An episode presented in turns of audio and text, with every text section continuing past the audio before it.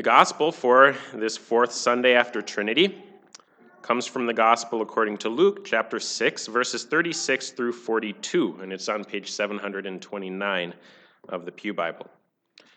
In this gospel lesson, Jesus teaches us how to react when we encounter sin in the lives of others and in our own lives. Please stand for the gospel. From Luke 6, we begin reading at verse 36. And Jesus says, "Be merciful, just as your Father is merciful. Do not judge, and you will not be judged. Do not condemn, and you will not be condemned. Forgive, and you will be forgiven. Give, and it will be given to you. A good measure, pressed down, shaken together, and running over, will be poured into your lap. For with the measure you use, it will be measured to you." He also told them this parable. "Can a blind man lead a blind man? Will they not both fall into a pit? A student is not above his teacher, but everyone who is fully trained will be like his teacher. Why do you look at the speck of sawdust in your brother's eye and pay no attention to the plank in your own eye? How can you say to your brother, 'Brother, let me take the speck out of your eye,' when you yourself fail to see the plank in your own eye? You hypocrite! First, take the plank out of your eye, and then you will see clearly to remove the speck from your brother's eye." Gracious Father, these are your words. Sanctify us in the truth. Your word is truth. Amen. You may be seated. Jesus says, "Judge not."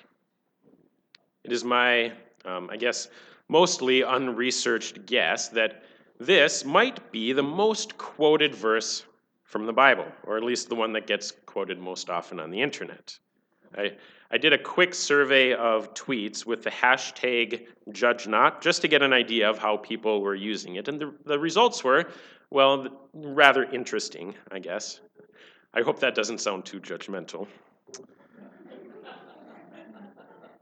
While the command, judge not, is sometimes quoted by Christians, it seems to me that it is most often quoted by unbelievers to tell us Christians to shut our mean and judgmental mouths. It's that rhetorical silver bullet to tell Christians to keep silent on topics such as abortion or marriage or whatever social issue we may be debating this week. Sometimes, to be honest, it is used correctly. Sometimes unbelievers are right when they tell us to shut our mean judgmental mouths. Other times it might be taken out of context, and sometimes, rather ironically, it might even be used in a rather judgmental way. But you can be the judge of that, or maybe not. We'll see. The primary question we really have to deal with is, who is the judge?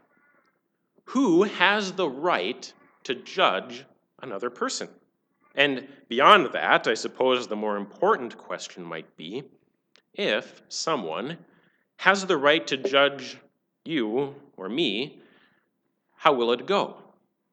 How would such a person judge you and me? Deep down, everyone, or at least most everyone, agrees that someone has the right to judge. And only a thoroughly consistent anarchist would believe that no one has the right to judge. Pretty much everyone believes that someone has the right to judge something. A clear example of this in our society is judges and juries.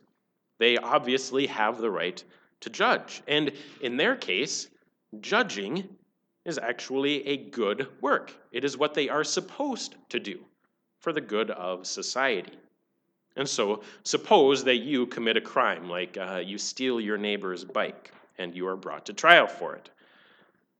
But you read this passage, and you think you have a bulletproof defense, so you decide to take the witness stand and answer for yourself.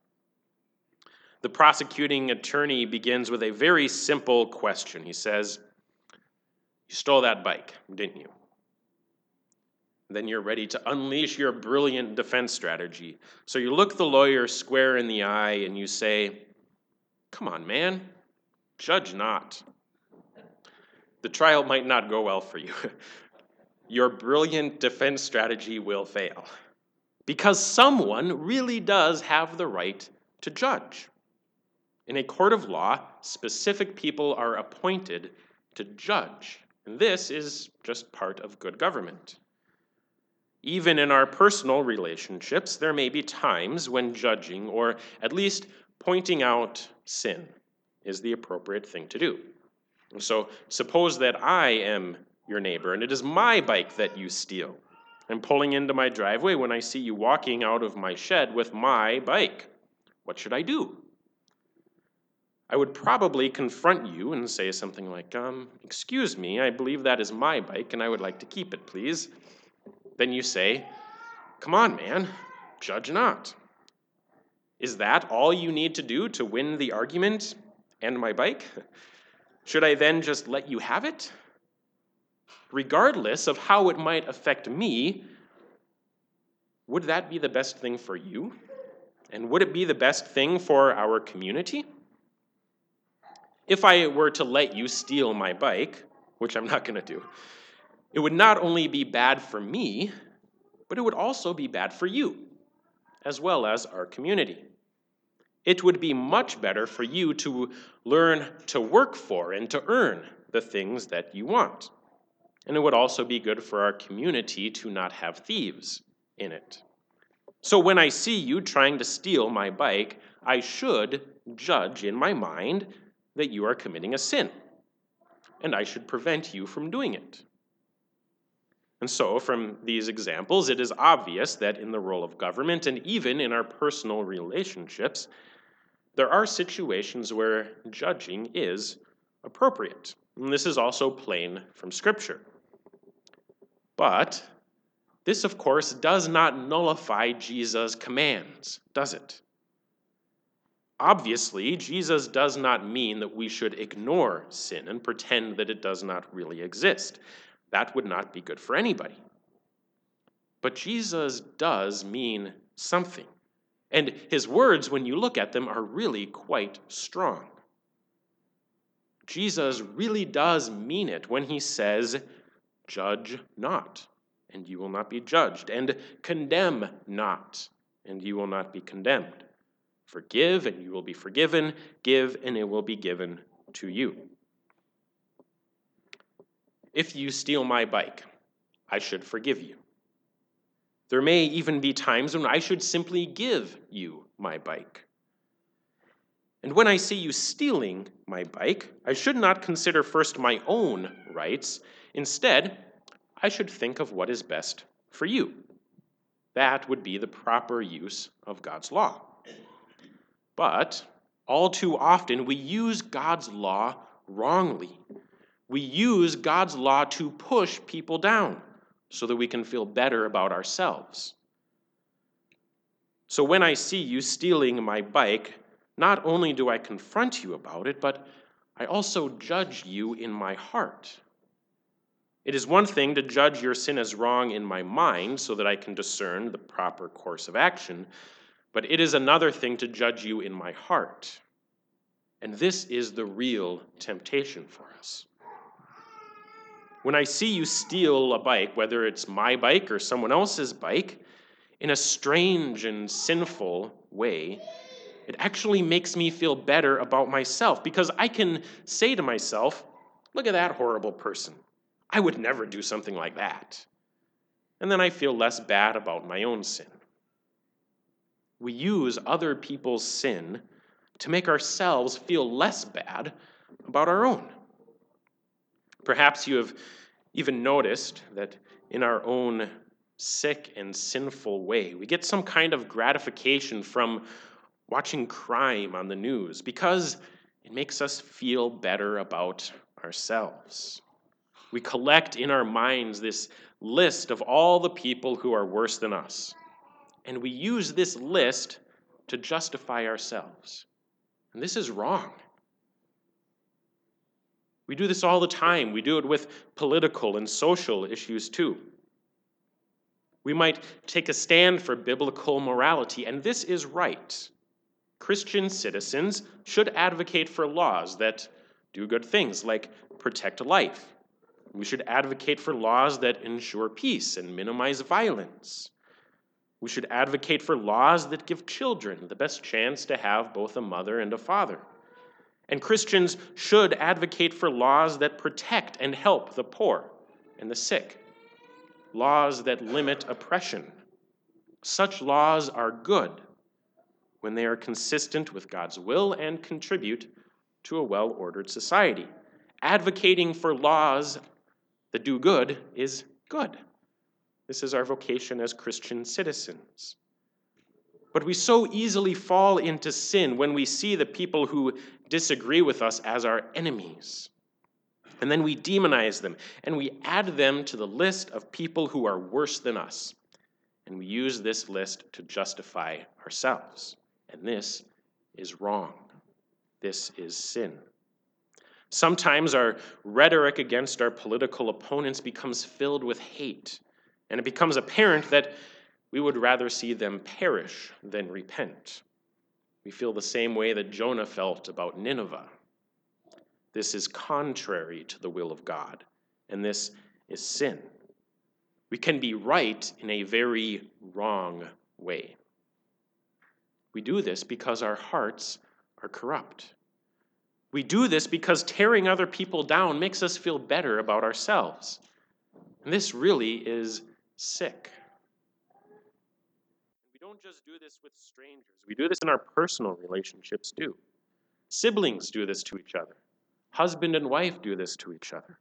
We do it to other members of our congregation. We accuse one another of sin because it makes us feel better about ourselves. Have you ever noticed that perhaps when you're feeling particularly guilty about something, it's very easy to accuse someone else of sinning? We attempt to transfer our guilt to someone else because this soothes our guilty consciences. The guiltier we feel, then the louder we scream about the injustices, both in our personal relationships and in society. This might make us feel less guilty, but it really just adds sin on top of sin. So, what should we do? Should we just keep our mouths shut about sin? Should we say, to each his own? Well, no, not really. That's not the right course of action. Judge not is not about saying everyone is okay. Instead, it is about saying none of us are okay, and all of us need repentance. And look again at what Jesus says. He says, first, take the plank out of your own eye, and then you will see clearly to take out the speck that is in your brother's eye. The speck in your brother's eye does matter, just not as much as the plank in your own. We should care about our neighbor's sin because we might be able to help. And so when I confront you about stealing my bike and you say, come on, man, judge not, I should not just back down and let you take my bike. Yes, I am a sinner. And yes, I am probably using your sin to justify myself. And that is my sin. But even if this is true, I should not let you steal my bike because that would not be good for anyone. But suppose I catch you stealing my bike as I am coming home from robbing a bank. I'm feeling a little bit guilty about my crime already, and I would very much like to transfer my guilt to someone else. So I jump out of my car and confront you about my bike while carrying sacks of money that say property of middle-class American Federal Savings Bank. In this scenario, when you say, come on, man, judge not, you might have a legitimate point. And so, before I argue with you about the morality of stealing my bike, I should get back in my car and drive to the police station, hand over the money, and turn myself in. Then, after removing this plank from my own eye, perhaps I could use some of the spare time I now have in prison to write a very humble letter about how stealing bikes could lead to breaking the Eighth Commandment on a larger scale. This would be the best course of action. However, that still would not make me any less guilty of my crime, right? Turning myself in, mentoring a young thief, these things would not remove my guilt. The judge might give me a lighter sentence, but I would still be guilty, wouldn't I? Both in the eyes of the state and in the eyes of God. Nothing I can do will remove my guilt. It does not matter, you see, how contrite we are for our sins, what kind of show we can put on. It does not matter how humble we are or how humble we pretend to be. It will not lessen our guilt. And regardless of how gentle you are when you debate and vote for righteous causes, you cannot lessen your guilt. You cannot lessen the guilt for the sins that you have already committed. You cannot lessen the guilt for the hatred in your heart. Just as you cannot justify yourself by tearing other people down, neither can you justify yourself by lifting other people up. Whether we seek to justify ourselves by tearing others down or by lifting others up, our sin is still our own. We have still broken God's commandments. We are still guilty. We have still sinned in thought, word, and deed against the only sinless being in the universe, and nothing we can do can make this right. And so now we must return to the really important questions. Remember, who is the judge? And how will it go for you and for me when he judges? How God judges you and me is really more important than how we judge one another. So notice what Jesus says right before judge not. What does he say? He says, be merciful, even as your Father is merciful. Your Father in heaven is merciful. And of course he is. God is not a hypocrite. God does not command us to do something that he refuses to do. You and I might be hypocrites, but God is not. He commands us to be merciful because he himself is merciful. The Sermon on the Plain, that's what we call this sermon in Luke, along with the Sermon on the Mount, the parallel sermon in the Gospel of Matthew, both of these sermons, they contain clear instructions to us of how we should live and how we should treat those around us. And this is plain to see. You pick it up, you read it, you see that. It's obvious. But we might miss something, because these sermons, they communicate much more than that. As much as they reveal the character that God desires to see in us, even more so, they reveal the character of God. The Father desires us to be merciful because he is merciful. Christ commands us not to judge because he has already been judged in our place. He commands us not to condemn because he has borne our condemnation in his body on the cross so that he might forgive our sins and give us eternal life. And so it is because of this that he also commands us to forgive and to give. God simply desires that as he has dealt with us, so we would also deal with those who sin against us. God is not a hypocrite, and this is good. You and I might be, but God is not. God does not command us to do anything that he has not already done. So who is the judge? Christ Jesus is the judge. The one who has already been condemned for you is your judge. the only person who truly has the right to judge and condemn you is the very person who does not. Instead of judging you based on your sins, he judges you based on his own righteousness. He does not condemn, he pardons. He declares you innocent for his own sake, and he gives to you eternal life. And so may this mercy of God be apparent in our lives as well. Amen. The grace of the Lord Jesus Christ and the love of God and the communion of the Holy Spirit be with you all. Amen.